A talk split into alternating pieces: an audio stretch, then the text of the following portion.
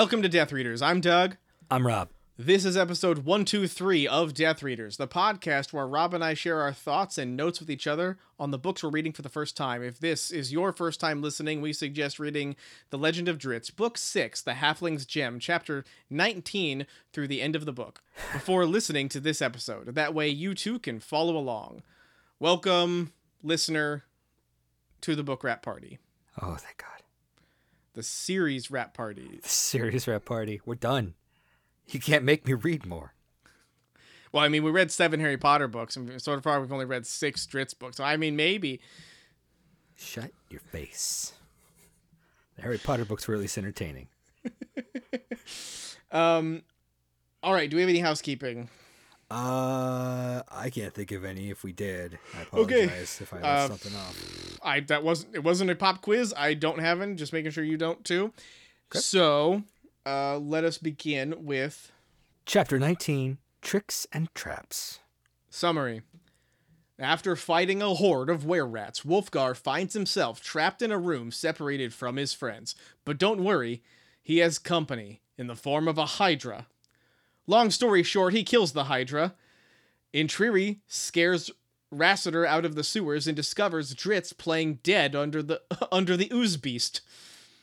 The two swordsmen fight for pages and pages, until Entreri escapes after Drizzt gains the upper hand. I have a note, but it's like at the end, I think. I don't think it has an actual... It doesn't have an actual page number, so if you've got any notes, please enlighten. I think I do. I'm trying to set up a note for later that I meant to write down earlier. I apologize. 239. Oh, this is just when Wulfgar is going from one room to another, and I'm like, if this is going to be a gelatinous cube, I'm going to be mildly disappointed. Oh, no, it's a hydra.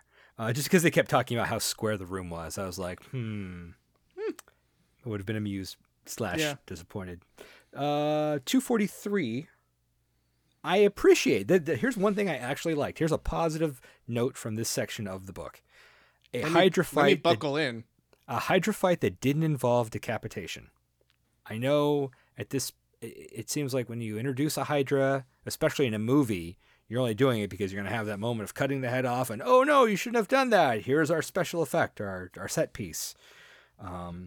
Didn't do that. Good for them. Yeah.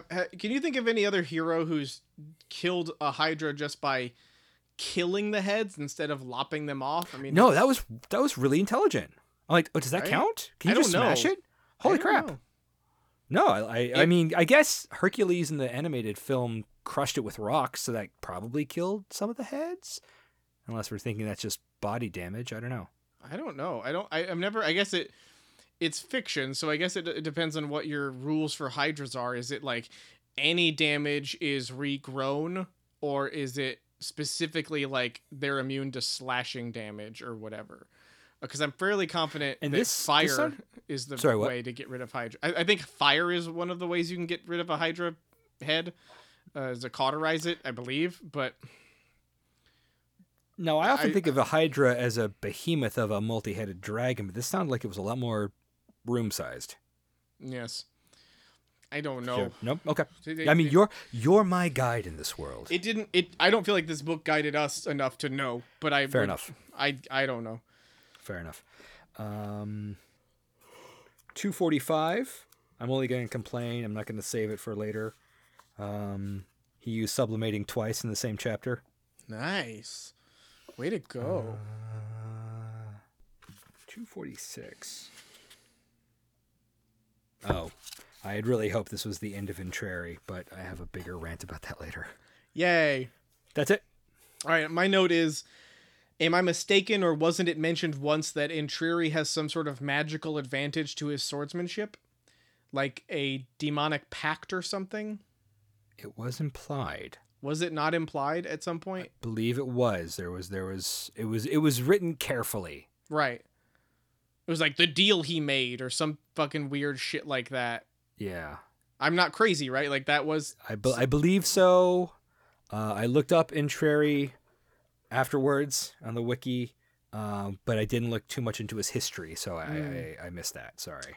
I mean, if I'm misremembering that, then apologies, but I also kind of worry that It may have been the thing that was in there, and if it doesn't ever pay off, maybe it was a mistake. Maybe it was like a loose end he just forgot. But I have a memory that it happened. I just couldn't tell you when or where. I will be happy to look it up later while we're recording. Don't worry. I also only have a overview note of this chapter, which was that I felt like it had too much repartee. And it was not even that fun Princess Bride repartee. It was that leering repartee that just shut the fuck up. Shut up. Yeah. God, shut up. Yeah. Or if you're gonna do repartee, do Inigo Montoya, do, you know, Secret of Monkey Island. Have fun with it. Otherwise, Jesus, man, come on. Yeah. I guess I don't mind a few jibes because you're trying to get them to lose their cool. But this was ridiculous. Too ridiculous for me. Do you have any more notes in that chapter? No. All right, what's the next chapter? Chapter 20, Black and White. Summary. Drizzt chases down Entreri and wounds the assassin's eye, but unfortunately the bad guy escapes in a completely predictable and unpleasing way. Wulfgar makes it out of the sewers and into the Thieves' Guild, and continues his escape by destroying a chandelier between himself and the streets above? Is that what I was? No, it's a typo, and I have no idea what the right word is supposed to be. I think we can call it a chandelier. I don't care. But it is not even that. I know he destroys a chandelier eventually, sure. But that's not what this word is. It's like he burst. I remember him bursting. He comes out of a sewer. It's like a sewer drain. Because it gradually gets, you know, into the basement of the Thieves' Guild, and he bursts through a door and kills 4 guards, or at least runs by them, and he gets slightly more opulent as he goes up, and then he's out. Yeah, I'm just going to say he destroys a door. Destroys a door between himself and the streets above. Pasha Pook and LaValle find a way to magically extract Regis from the astral plane. All right, I have a note at the end of the chapter. So I got a note on page 251. Bring it. And this is where I shouted out loud in my house. Nobody was home. Fuck you, fuck you, fuck you to this book. The whole Catti-brie has got her arrow knocked, not notched, knocked. And she's about to draw down on Entreri, and Drizzt says he is mine. And I'm like, this is some bullshit. It made me mad. It's stupid. Take out your enemies. Well, also, whenever and however you can. Well, also, like, it goes against this whole idea that Salvatore is trying to have his cake and eat it too here, because he keeps writing that Drizzt doesn't want revenge. He doesn't need that. He's not hunting Entreri at night when he at the end of the book. Of course not. Bruenor suspects that he is, but he's not. But also, he also wants to kill himself. And it's like, whoa. Sure. Isn't that sort of vindictive? Isn't that sort of vengeful? Isn't that sort of there's things righteous you're saying he revenge, be? Which is, I think, what they're saying he is. And that big guy with the dog's revenge. Oh, yeah. In the first book or second book or I don't know. McGristle. Book. McGristle. Roddy McGristle. Roddy McGristle. Best name. Probably the best name come out of these books. Just that name. So, I mean, we can talk about Entreri now since he's barely in the rest of it. Yeah. He goes on to be in many, many, many, many books. Great. Goes by the name of, like, Barabbas the Grey. Also gets his own fleet of animals. He and Drizzt never become friends but have a grudging relationship and work together and shit. It's bullshit. I hate it. I hate it all. I hate it for a week. Yeah, it sounds boring. Which kind of leads to my next note. Every time these books make an interesting advance, Salvatore neutralizes it somehow. You know, like they go to X. This is different. Oh, you know, Regis comes back from the other plane with the cat. Everything feels like a waste of time. Yeah, that's okay, every time we deviate from the status quo, we come back, and we haven't necessarily learned anything. We haven't grown. We're just meh. Yeah, and I'm not happy with it. Do you have a note or an overview? My end of the chapter note is: if they could pull Regis from the astral plane, why couldn't they pull Guenhwyvar? Would that anchor her to the material plane permanently? I mean, like your knowledge of Hydra lore, I feel like I'm not. the person to talk to about this. I don't actually want to put the responsibility to answer it on you. It's just it's the question that came to me at this point in the chapter, and I was just like, what? I mean, I know that Drizzt had mentioned in a previous book at some point the idea that, like, well, why would he ever try to make Guenhwyvar permanently with him, because then she wouldn't be able to go home and heal on the astral plane, and wouldn't it be, she's essentially immortal as long as she goes back she's immortal as long as she has the tie to that plane, so why risk that, even though he can't spend all of his time with her because she has to be there for like a week at a time, or whatever the fucking rules are, whatever they conveniently fit Salvatore's needs. Yep, that's my note. That's all I got. Fair enough. So the next chapter is chapter 21, Where No Sun Shines. I have a note on the chapter's title before we move on to the summary, which was, is this a butt joke? Where the sun don't shine. First, we have Pasha Poop, and now this. My good sir, fuck this book.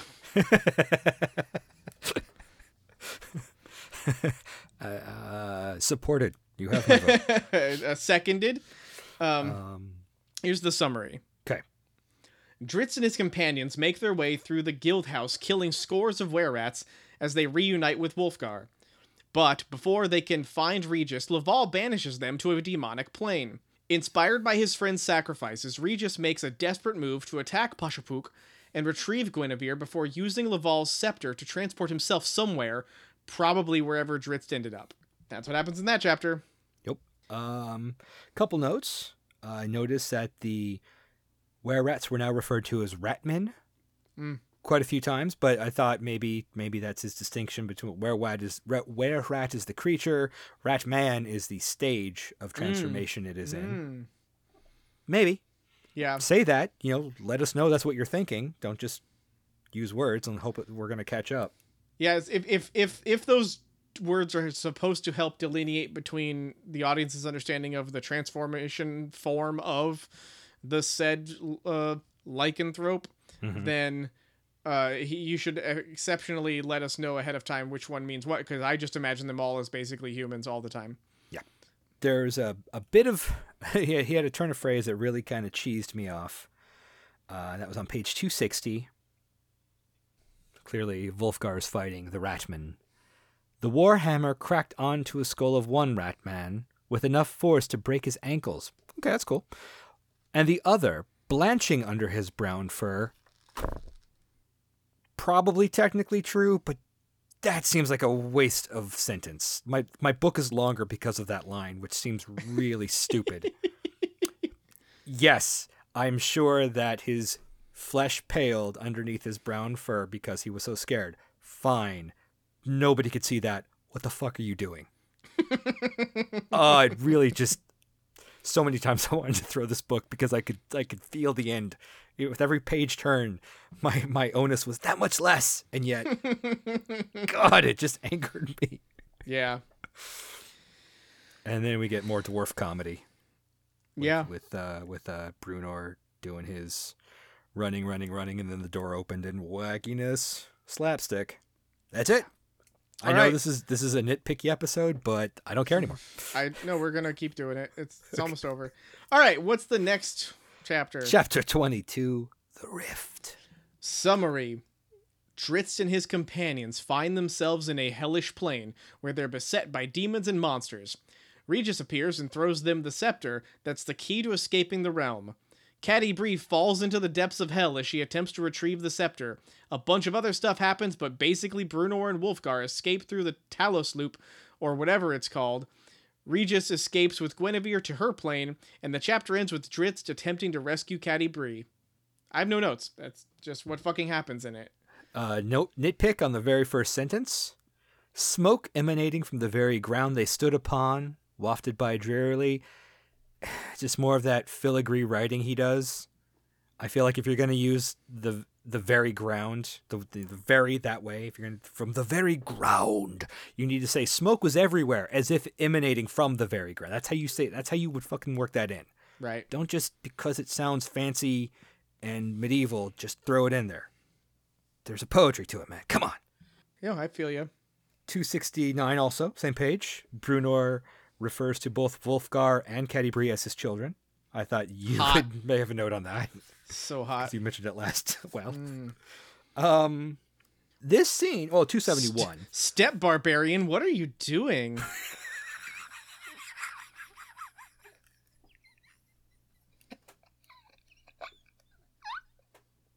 I don't find that funny at all. I don't get it. I'm stuck in this Talos loop. How am I going to get out? Except for standards and practices, would we refer to each other by that designation? Okay. 271. Where they're on the platform, one of the walkways in Tartarus or whatever variation of hell, which I like that there's Tartarus, Hades, and the nine hells. So there's 11 hells? Apparently there's 11 hells. There's 7 to 11 hells. But this scene where they're on the platform and they're fighting the Demandand? No, okay. That is actually the cover of the reprint. Oh, is it? Yeah. Weird. Yeah. Because I happened to... I think I looked up earlier the... Would you call it the Taurus loop? Yeah, whatever. I just wanted to look it up and see what someone... And there was like a rough... colored pencil sketch that was on the wiki, and then various covers of The Halfling's Gem, the one we have, and this scene on the reprint. So that was, I thought that was interesting. Yeah, I mean, that's after reading this book, I gotta say, what a weird cover to choose for the one we have. I mean, I can see it making sense in that they're pursuing, the whole point of the book is pursuing Regis, and this is a shot of pursuit happening. I guess it certainly feels like a very... It's one of the worst moments in the book, though. Yes. Like, is this the problem I have with it? Is there's nothing about this scene that made this book better, and so to pick that scene as the cover art snapshot seems like an odd disconnect from the book itself. I would kind of expect, honestly, more of like... Honestly, the thing I would want to see here... All right, you know what? We've read the book. You tell me, be as honest with yourself as you can. What of this whole book? You've read the whole thing. Okay. What image do you think is the image that really represents the feeling that you got out of this book? or the, not the feeling you got, but like, cause I don't want you to get abstract. What's the snapshot of the book? That, sure. A thing that happens in the book that you feel like would have been a good shot for the cover. I keep wanting to go to like something on the boats, but I'm not sure how much detail you could get in the one boat following the other, because they were never following that hard upon. But I feel like something with that might have been good. Yeah, I mean, even if it was just Regis on his boat with Entreri, you know, looming behind him, hand on his shoulder, like you're not going anywhere, would have been a better cover for me. That is absolutely one of the three options I was thinking of. Okay. Was absolutely a depressed Regis with Artemis Entreri sort of lording over him on the on the deck of a ship, that's just going off into nothingness, into emptiness. Just a like you don't see the other ship chasing them or anything. You just see that sadness of Regis being captive. Right. The other two, it's your Han Solo and Carbonite moment. Yes, exactly. Your other two that I came up with quickly, because I didn't prepare this conversation, was a snapshot of the duel between Drizzt and Entreri in the sewer. I think that's what you're looking for, because it's a Drizzt Do'Urden book, right? So you kind of want to have Drizzt on the cover, maybe. So that would be an option. My last one that I think is honestly my favorite, a like worm's eye view from behind. So it's a worm's eye view up of Pasha Pook standing really tall, with the Halfling's Gem dangling from its string, holding it over himself as he's like leering and like looking evil at the back of a halfling's head who's laying on his back on the floor, like trying to scoot away. Oh, okay. So you just see the back of the halfling as this scary old wizard man or whatever his title is lording this gem over him. Because that's what the book's kind of about. It's about that. It's about resolving that conflict. I'm gonna add another one, even though that is probably the most accurate for the title. Wulfgar in front of the Taurus loop, Yeah. And like ringed in the loop is a misty world of monsters, but maybe they're all around the edges, and in the distance there's a shadowy Drizzt approaching. Right. Yeah, would have been fine. All of it wouldn't have, any of that shit would have been fine. Anyway. Yep, okay. Yeah, okay. Anything else in that chapter? No. Then let us move forward to... Chapter 23, If Ever You Loved Catti-brie. Summary. The fighting continues. Bruenor fights LaValle and Pasha Pook. Wulfgar fights demons at the Hellmouth. And Drizzt fights demons and tries to save Catti-brie. It's simply an extension of the action from the previous chapter. Yep. I do, however, have a note. Oh, because I do not. Page 286. Bruenor insists Catti-brie abhors killing. That's weird, considering how many things she's killed or tried to kill. Fuck this book. No, nothing is constant. Nothing's constant. The thing, well, it's not that nothing's constant. It's that the gravitas of these characters' personalities are inconsistent. Mm-hmm, mm-hmm. The idea that Drizzt, like I said earlier, he simultaneously doesn't, he wants revenge, but also doesn't. She abhors killing, but will... completely annihilate gray dwarves and hydras and were-rats, demon dons or whatever they're fucking called. She'll kill all that. You cannot tell me she's so good at her bow and arrow that she's making non-lethal paralyzing hits to all of them that aren't really ouchies at all. Like it's not, no, fuck that. She hits the hydra in one of its heads. She's killed plenty of shit. There's a weird out of place conversation she has with Drizzt earlier about how he shouldn't want to kill. We talked about it last episode about what are you talking about? He shouldn't kill. It's what they fucking do. It's all of the shit you guys do. He's not a brutal drow assassin like the people he grew up with. Mm-hmm. No, he's not one of them. But we already know that. We already know he's not one of those people. So what? I just feel like it's bullshit. It's just stupid, inconsistent bullshit. Maybe it's like Heisenberg's uncertainty principle. You can't know what character motivation is, or it can't be constant at the same time. I think you've just explained why it's not worth reading. It's a unifying theory. Yeah, that's all I've got there. The Salvatore principle. Okay. I've got nothing. Then let us advance to... Chapter 24, Interplanar Goo. Summary. With a title as bawdy as Interplanar Goo, you'd expect it to be more ribald, but no, it's just more fighting. Everyone survives and reunites, and Guenhwyvar kills Pasha Pook. Regis gets his gem back, and Bruenor suggests that with it, the halfling may take control of the Thieves Guild. Rassiter returns Entreri's jeweled dagger... before the assassin murders the were-rat and skulks into the shadows to heal and return again someday. That's all I have for that chapter. I got one note just because I'm constantly amazed by this and I'm always wanting other people's take on it because I'm like, is that realistic?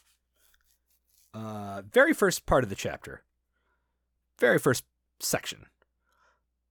Bruenor does this whole bit where he's underneath the giant, stooped low, and dashed between the giant's legs, straightened up quickly, the single horn on his helmet, putting the poor eunuch up on its toes. Little ha-ha, the horn to the butt or crotch joke. For the second time that day, its eyes crossed and it tumbled. There's this thing in media, usually visual, where it makes more sense, where someone gets bit on the butt, and if it's a kid's movie, or kicked in the groin, or even has an orgasm, and their eyes cross in this comical way. Is that something that would ever happen? I can understand if you get hit in the head, and you're like, ugh, and you get double vision, your eyes would be crossing. Not that comedic. Would your eyes cross in any other situation? Not without you deliberately making them cross, I don't think. I don't think eye crossing is a natural thing. It's just presented so often that I'm just... Am I missing something? No, I think it's presented like you got it. It's presented like seeing stars or birds. So it's kind of wasted in print. Well, unless Salvatore is doing that thing that a lot of authors do where they are on their third or sixth book and they decide, shit, I better start writing for the movie, or I better start writing for the animated series. I better start writing the bits in that I want to see in these moments. And that's a certain possibility, but I will say it doesn't even play as well as those lame Disney tween shows where somebody gets whatever and goes, "Blue." Yeah. Okay. Yep. That's my one note. All right, Interplanar Goo. Let's move on to Chapter 25, A Walk in the Sun. Summary. The party heals and rests before planning to travel north back to Mithral Hall. Regis stays behind as the new master of the Thieves Guild and makes many enticing offers to Drizzt in the hopes of luring the elf to his side. Drizzt refuses, of course. Though I don't have any notes, but the main offer in this is that Regis tries to buy Guenhwyvar from Drizzt. And it's obviously a laughable offer. It's ridiculous. It's honestly weirdly out of touch. Like, it would have been maybe... I feel like it might have been more believable if Regis had instead said, I entertain the idea of making you an offer for the cat, but I can see that even with my new vast wealth, I couldn't entice you to part with the beast, whatever. See my unifying theory that character motivation can't be constant. Yeah. And observed. Yeah. Yeah, I've got nothing here. Yeah. It's fucking, that's all I have. Say it. Just come on. Give it to me. Okay. So let's move on to epilogue. For real. Summary. The heroes take back Mithral Hall. Catti-brie and Wulfgar are set to marry, and Drizzt Do'Urden may have found a consort of his own. But before the book is finished, Regis appears covered in gold and gems, seemingly running away from trouble yet again. I have one note. Do you have any notes? I have a note. Uh-huh. I have two notes. I have a note that's not written down, and I'll say it first. Why the fuck was there so much action in the epilogue that we just glossed over? Like, for these books to take so much fucking time doing so little, to then go through the presumably epic adventure of retaking Mithral Hall and like relegate it to a summary epilogue chapter. Right. Even the Scouring of the Shire got like its own couple chapters, I think. Yeah. In the Lord of the Rings. This is just I thought it was going to be a big part of the next trilogy. Like they'd move on Mithral Hall for the next book, but that would somehow still be part of the next trilogy. This reads like he didn't expect to have more books, and he wanted to say, well, this does happen, like American Graffiti ending kind of thing, where it's like, well, this does happen. Yeah. My other note is just a question. How many fingers did Regis lose exactly? I feel like two and a barb through the hand? I feel like two and a big old spike through the hand. But you're thinking about all of his beringed fingers? But I'm just thinking about why it's never, like, it is yet to ever be addressed again. Like, it's yet to be mentioned, like, oh yeah, and he's missing fingers. Or, oh yeah, his fingers have been regrown. Right. Like, that's just, it's not something we've heard, and I whatever. My one note? Mm-hmm. Oh God, it's over. Yep, it's true. Do you have an overview? Yeah, I think not of the book per se, but of the series. Yeah. I think Salvatore is probably a person whose personal politics would not offend my own. I think we're like-minded like that. I think he probably loves playing D&D. I think he loves running campaigns. I really started to feel how this felt like, you know, like Wulfgar entered one room and there was a door opposite him, or he could fight the monster. He went through the other. I'm like, oh, he's just trying to take his campaigns, his personal campaigns he's run, and turn them into, we've talked about this before, but I mean, that's what it's. And so I think people who really like to play D&D and maybe couldn't because they couldn't get together with their friends or they didn't have that group would read these as sort of a way to get around that, be like the next best thing. I didn't do that, didn't have an affinity for it, and was hoping for more of a story that would, you know, hook me in. It's like that new Dune movie that was made for people who've read the books, but if you hadn't, you're just sitting through a lot of sweeping vistas. Except not. That's just the first thing that came to mind. Look, I didn't like these books. Really good metaphor. Shut up. Good. You have anything else to say about these books? I don't think it's more the same. Well, on this book specifically, for my overview, I want to appreciate this book's messages about race and society because I think that they're valid, valuable, and insightful. But this book isn't a good adventure story, and it's really, at the end of the day, not a story about a character's race. That's just peppered into it. Yeah. It's really a story about a boring quest that happens to have a couple of gleaming moments of social commentary that are really important, again, for what I believe to be the target demographic of these books, especially at the time when they were written. I've said that many times. And I think that still holds true at the end of this series. That those are valuable lessons for kids, especially, to learn. If they couldn't learn it in their real lives, maybe they can learn it in fantasy, and I think that's great. But in terms of a book, it's boring. It's slow. It's not really fun. I found myself more often than not feeling like this book was a chore to read than a joy to read. And when that's the reality, you have to accept that it's not a good book. I don't care about someone's personal... you may have your own personal nostalgia value and factor to playing into how much you enjoy this book or how much you revere this book or how much you cherish this book. But I like with the Harry Potter series, I challenge you to read it. And I believe that if you actually read it, you would find the problems I saw, or at least maybe you could. And those are, I don't enjoy seeing those problems. I want to be whisked away and just enthralled and thrilled. And if that takes 190 pages, that's great. I would rather read 190 good pages than 313 mostly shit pages.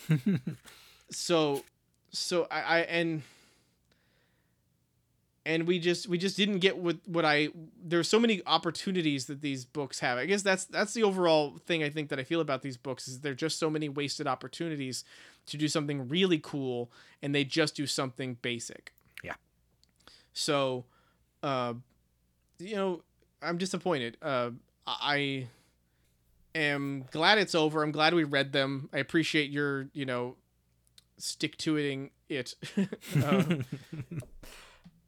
But I'm glad it's done, and yeah. I would like, though, in the spirit of appreciating in the spirit of silver linings. Okay. I would like to try to go back and remember the few moments we did like in these 6 books. I'll start rattling them, and maybe I'll trigger you to remember some others that you have forgotten or they've been beaten out of you. Okay. But when Bruenor creates the hammer, that was good. You're right. That was really fun. When that was it.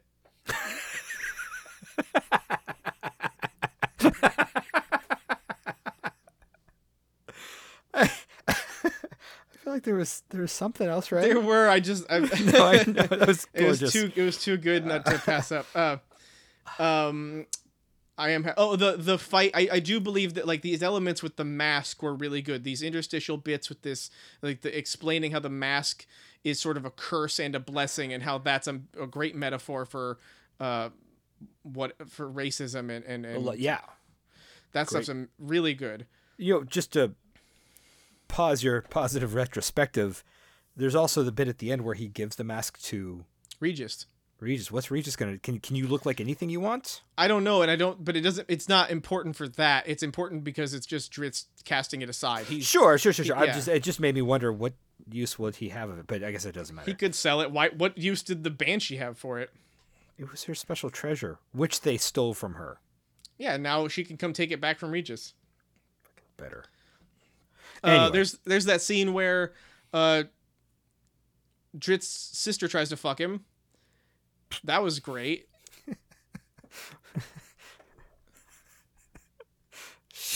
Sure. I liked that. There was that one creature that got turned into the giant cockroach, but then killed the wizard before it could turn him back. And died. Clacker. Yeah, Clacker was kind of cool. Clacker and a completely cool. Disappointing death. Yeah. There was that.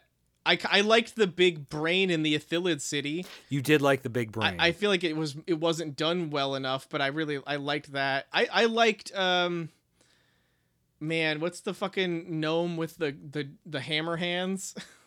Right.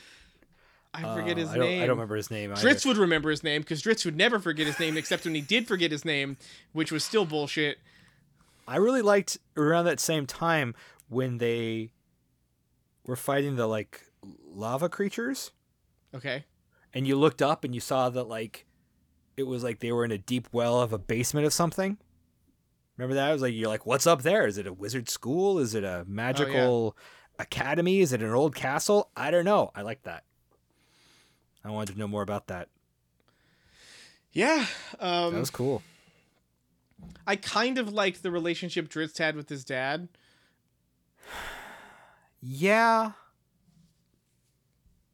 I guess it would have felt better if it was if I know these books were written first, but if they had, written more about that in here, because it feels like once that prequel trilogy was over, we never mentioned him again, so it just helped undercut it. Yeah. I do like Guenhwyvar as a character. I think that's a fun element, and it's a fun Pokemon kind of thing to have, and that's sort of fun. I know that there were other things we read in this book, though. These books, though, that we had a couple. There were these. I know that there was chapters where we were like, "Yes, this we want." Oh, there was the scene when Wulfgar and Drizzt clear out the giant den. Icing Death, or no? Oh yeah, Icing Death was great too. Icing Death was good, okay. But no, when they go back to they hunt down those the half giants that start with a V. I forget what they're called, but they're it's during the invasion of Icewind Dale, right, or whatever it is, where they right. They go into the caverns where the giants have set up their. It's the same caverns where Drizzt finds the communicating pink. I think it's a pink mirror or something. Yeah, maybe I think it was a mirror that made pink smoke. Yeah, and he stepped around it so he wouldn't be seen. Right. That sequence, that whole sequence was when we were Drizzt was becoming very Douglas Fairbanksy. He was becoming right. He became a swashbuckler for a minute. He became an amazing, hilarious, goofy guy who stabs food with his sword and then eats it off the shit. And if there had been candles, he would have cut them off and they would have said you missed, and he would have picked it up and go, "Did I?" Right. It was great, and I don't believe we got any of that shit again. I really don't think that the same flavor came back in the rest of the following 2 or 3 books. Nope. I really liked Catti-brie's bow. Yeah, that was a fun bow. I kind of liked Bruenor's fiery berserker death on the Shimmer Gloom, except for that Shimmer Gloom was a fucking waste of a cool name and a cool looking dragon. Yeah. It didn't do anything. I mean, if we're don't. I don't want to get too close to just bitching about everything. Don't get corrupted because it's too easy to say what we hated about this. It's far too easy. I mean, honestly, I think it kind of ends there. It might have a steep drop off there for me. The wizards who were super interested in in Drizzt were kind of interesting. The super depressed monks. Oh, I meant the Harspells who were poking and prodding him. Yeah, but I forgot about the depressed monks. The crying monks, was it, or something? Yeah, something like that. I liked them. Because they were I felt like it was a really contrary thing to have in an adventure story. Is this is a whole group of acolytes who were devotees to sadness. I like that. It's fucking great. I think that's hilarious. That's a Monty Python bit. We're the monks of crying. All we do is sob. That's fucking great. I love it. Pretty good. I can see that. Maybe I mean I it really is getting closer and closer to just being done at this point, because I do like Roddy McGristle as a character's name. Mm-hmm. Everything else about him sucks. Nope, that's hated. Okay, let's say it this way. I liked the part where Bruenor. I liked when Bruenor ate the dog's leg. I liked when that was over. I never mentioned again. Yeah, I remember you liking when that was over. Speaking of eating things, I actually did really like the scene where the monsters in the end of the third prequel book. So was that Sojourn? Sounds right.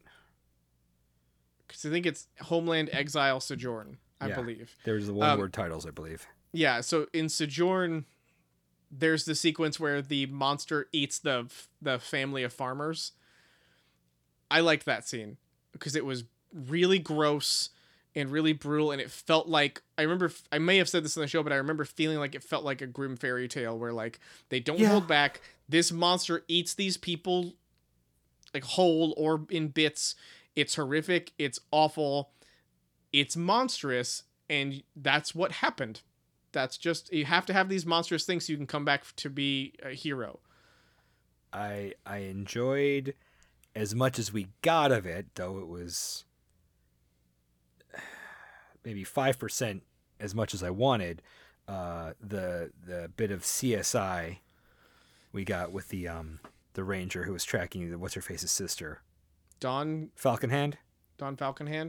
Whatever Falconhand, how she, was trying to figure out what killed the family. Dove. That was fun enough. But also, as we acknowledged at the time, a ripoff of a sequence that happens in Lord of the Rings. There's a murder mystery plot in Lord of the Rings?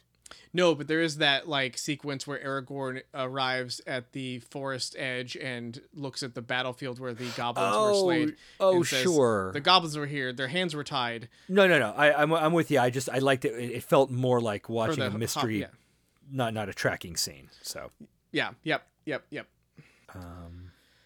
I don't feel the need to continue. Go any further. Yeah, I really don't. Because at this point, I'm going to start talking about shit I didn't like. But it's hard. It's hard to not. Yeah. I didn't like Drizzt's magical weapons. They never excited me. I could just keep going. So they had really weird names, too. Anyway, let's... And the inconsistencies about, like you know what I can say now?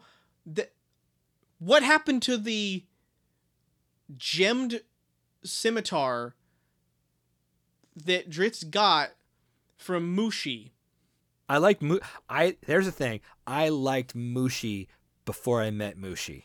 Yeah, you like Mooshie existed only in my imagination and your imagination. Yes, that Mooshie was fantastic. When Mooshie was just Snarf, but a Drizzt version of Snarf.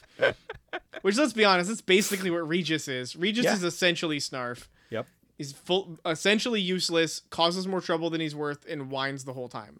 Yeah, I think we never saw that sword again or came to understand it was special in any way. Because he loses one sword, right, and then he gets a magic one and he gets another magic one? I don't remember because they don't mention it enough. Because he's got Twinkle. Yeah.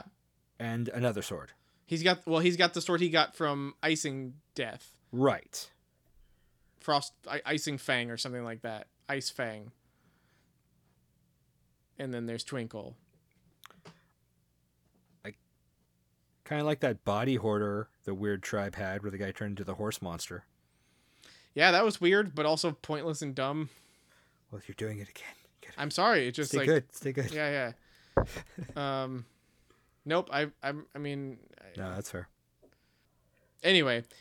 Well, it's over. We've finished 6 books. Were you going to say something about having 6 books? You said you were going to... No, well, I've got the 3 because I think some of them I got digitally, some I bought digitally, some I checked out digitally. But I've got 3 here I'm going to get the fuck rid of.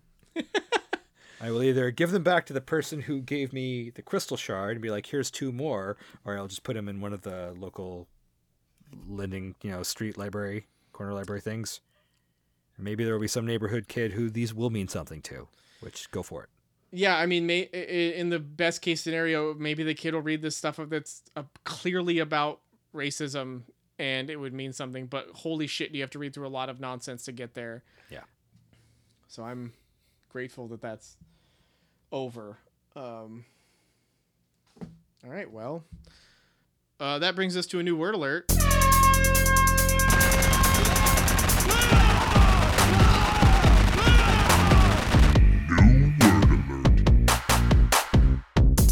All right, you ready? Yep. Crinoline. Crinoline. Crinoline. I want to say it's some kind of dress or apron. Yes. You were so close. Is it an apron? What's coming to mind is actually what a pinafore is, which is what, like, you know, that weird white apron smock Alice wears over her blue dress. Sort of the other direction. Is it underwear? Kind of. A crinoline is an open weave fabric of horsehair or cotton that is usually stuffed and used especially for interlinings and millinery. Or a full stiff skirt or underskirt made of crinoline, also a hoop skirt. Huh. I knew it was clothing. You were so close, man. I was close. All right. Well, I've got a new word. Whoa. Sublimate. Sublimate. I believe sublimate means to like hide. Does it mean to conceal? Yes and no. To divert. Ah.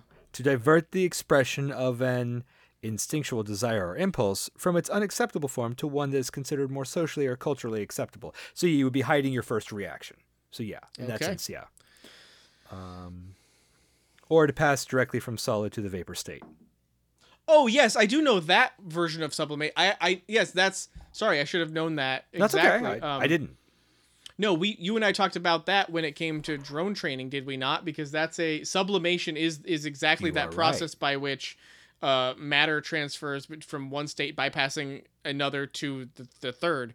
So either from solid to gaseous, completely bypassing liquid, or the other way around, which I think it's less likely. What if it skips two states and goes to the fourth? I don't know. If it goes directly from solid to plasma. Isn't plasma between liquid and air, or liquid and solid? Up. It's the fourth state. Jerk. I don't know. Okay. The answer is I don't know. I thought it was being tricksy, and this is why I failed a lot of my school assignments. Because you just decided what was real and then you wrote it down? Yes, but also because I was always looking for the loophole in whatever I was told. Instead of just understanding things. Yes. Oh, what a curse. It was. I'm too smart to learn. I was not trick too my smart way out to of this. Learn. There's a distinction here. I was too clever to learn. Wow. Too smart to admit you were too smart. Got it. Way to go. All right. Well, I guess that's the end of Death Readers. Is there something? Is there a key phrase I'm supposed to? I charge thee to name the next book. Oh, no. All right. Well, for Spook-cember. Since we missed Halloween and we're missing Spook-vember, we're going to go right into Spook-cember with a spooky book. All right. So. Yes, we have a spooky book to read. So, excellent. I have a list. I have a pile of 6 spooky books. Excellent. So here we go. And for those of you who's your first time listening, the way we do this is we're going to have 6 books. We'll list them 1 through 6, and then we'll roll a chance cube, and it will determine our fate for the next reading. Corresponding chance cube side corresponds with book in sequence. So, book number 1. We're going to go with Stephen King's Carrie. Oh, yes. Book 1, Stephen King's Carrie. Just because he's fun to read.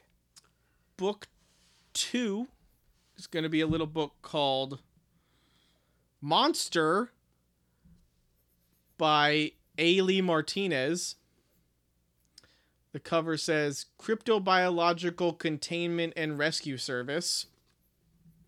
So I feel like it's a book about hunting monsters. I believe it's kind of funny, too. Maybe a comedy book.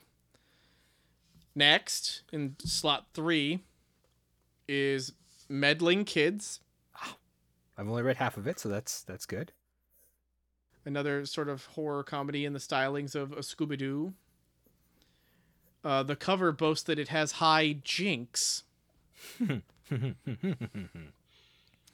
Next, we stop fucking around and we pull out Red Dragon. So that's slot 4. That was for me. That's like a birthday present. Thank you.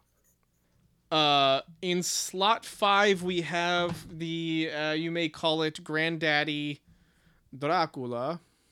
Nice addition. Oh, this whole thing? And then in the number 6 slot, we have one of the many books written by a personal favorite, R.L. Stine. You son of a bitch. A little book called Piano Lessons Can Be Murder.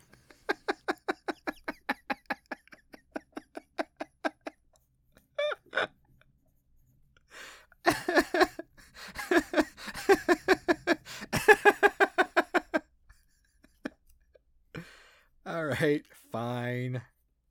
Think of it this way: if we land on number 6, it'll be like a one episode. It'll be one week episode. Just oh, look at that, we're done. It's 28 chapters. We might just forgo chapters and do page numbers. I don't know. We'll see. Probably. Okay, because I've read some Goosebumps in the relatively recent period. And boy, did some of those chapters not do shit. So, all right, 1 through 6, we have them listed.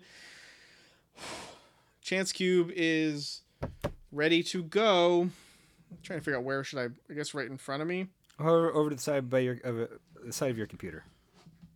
You can see here. Yeah. Well, Okay. Oh, okay. Goodness. It's important that we have transparency. Sure. All right. I guess this is it. This is the moment of truth. What is it? What's it on? What's it on, Rob? I can't look. What's it on? God damn it. What's it on, Rob? God damn it.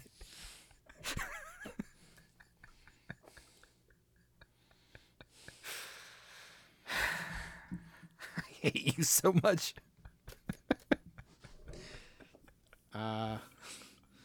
Well.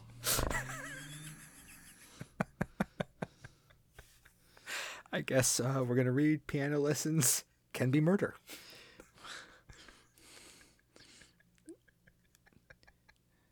Yes.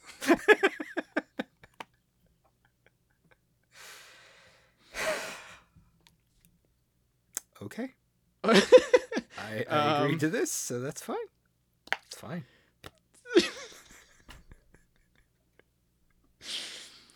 I mean, the odds were in your favor. Do you want to roll it again so we have the next book right after it? No, because there would need to be a 6 slot, and that would, that would have to be another Goosebumps book. That's fine. So, looks like it's Piano Lessons Can Be Murder, a Scholastic publication from R.L. Stine. Well, okay. There you have it. There we are. I guess we're moving on to this. Well, do you have anything else you'd like to say before we move on? Do we want to figure out how much we're going to read of it? The whole thing. Or just the whole thing. Okay. It's here's the thing. It's 124 pages.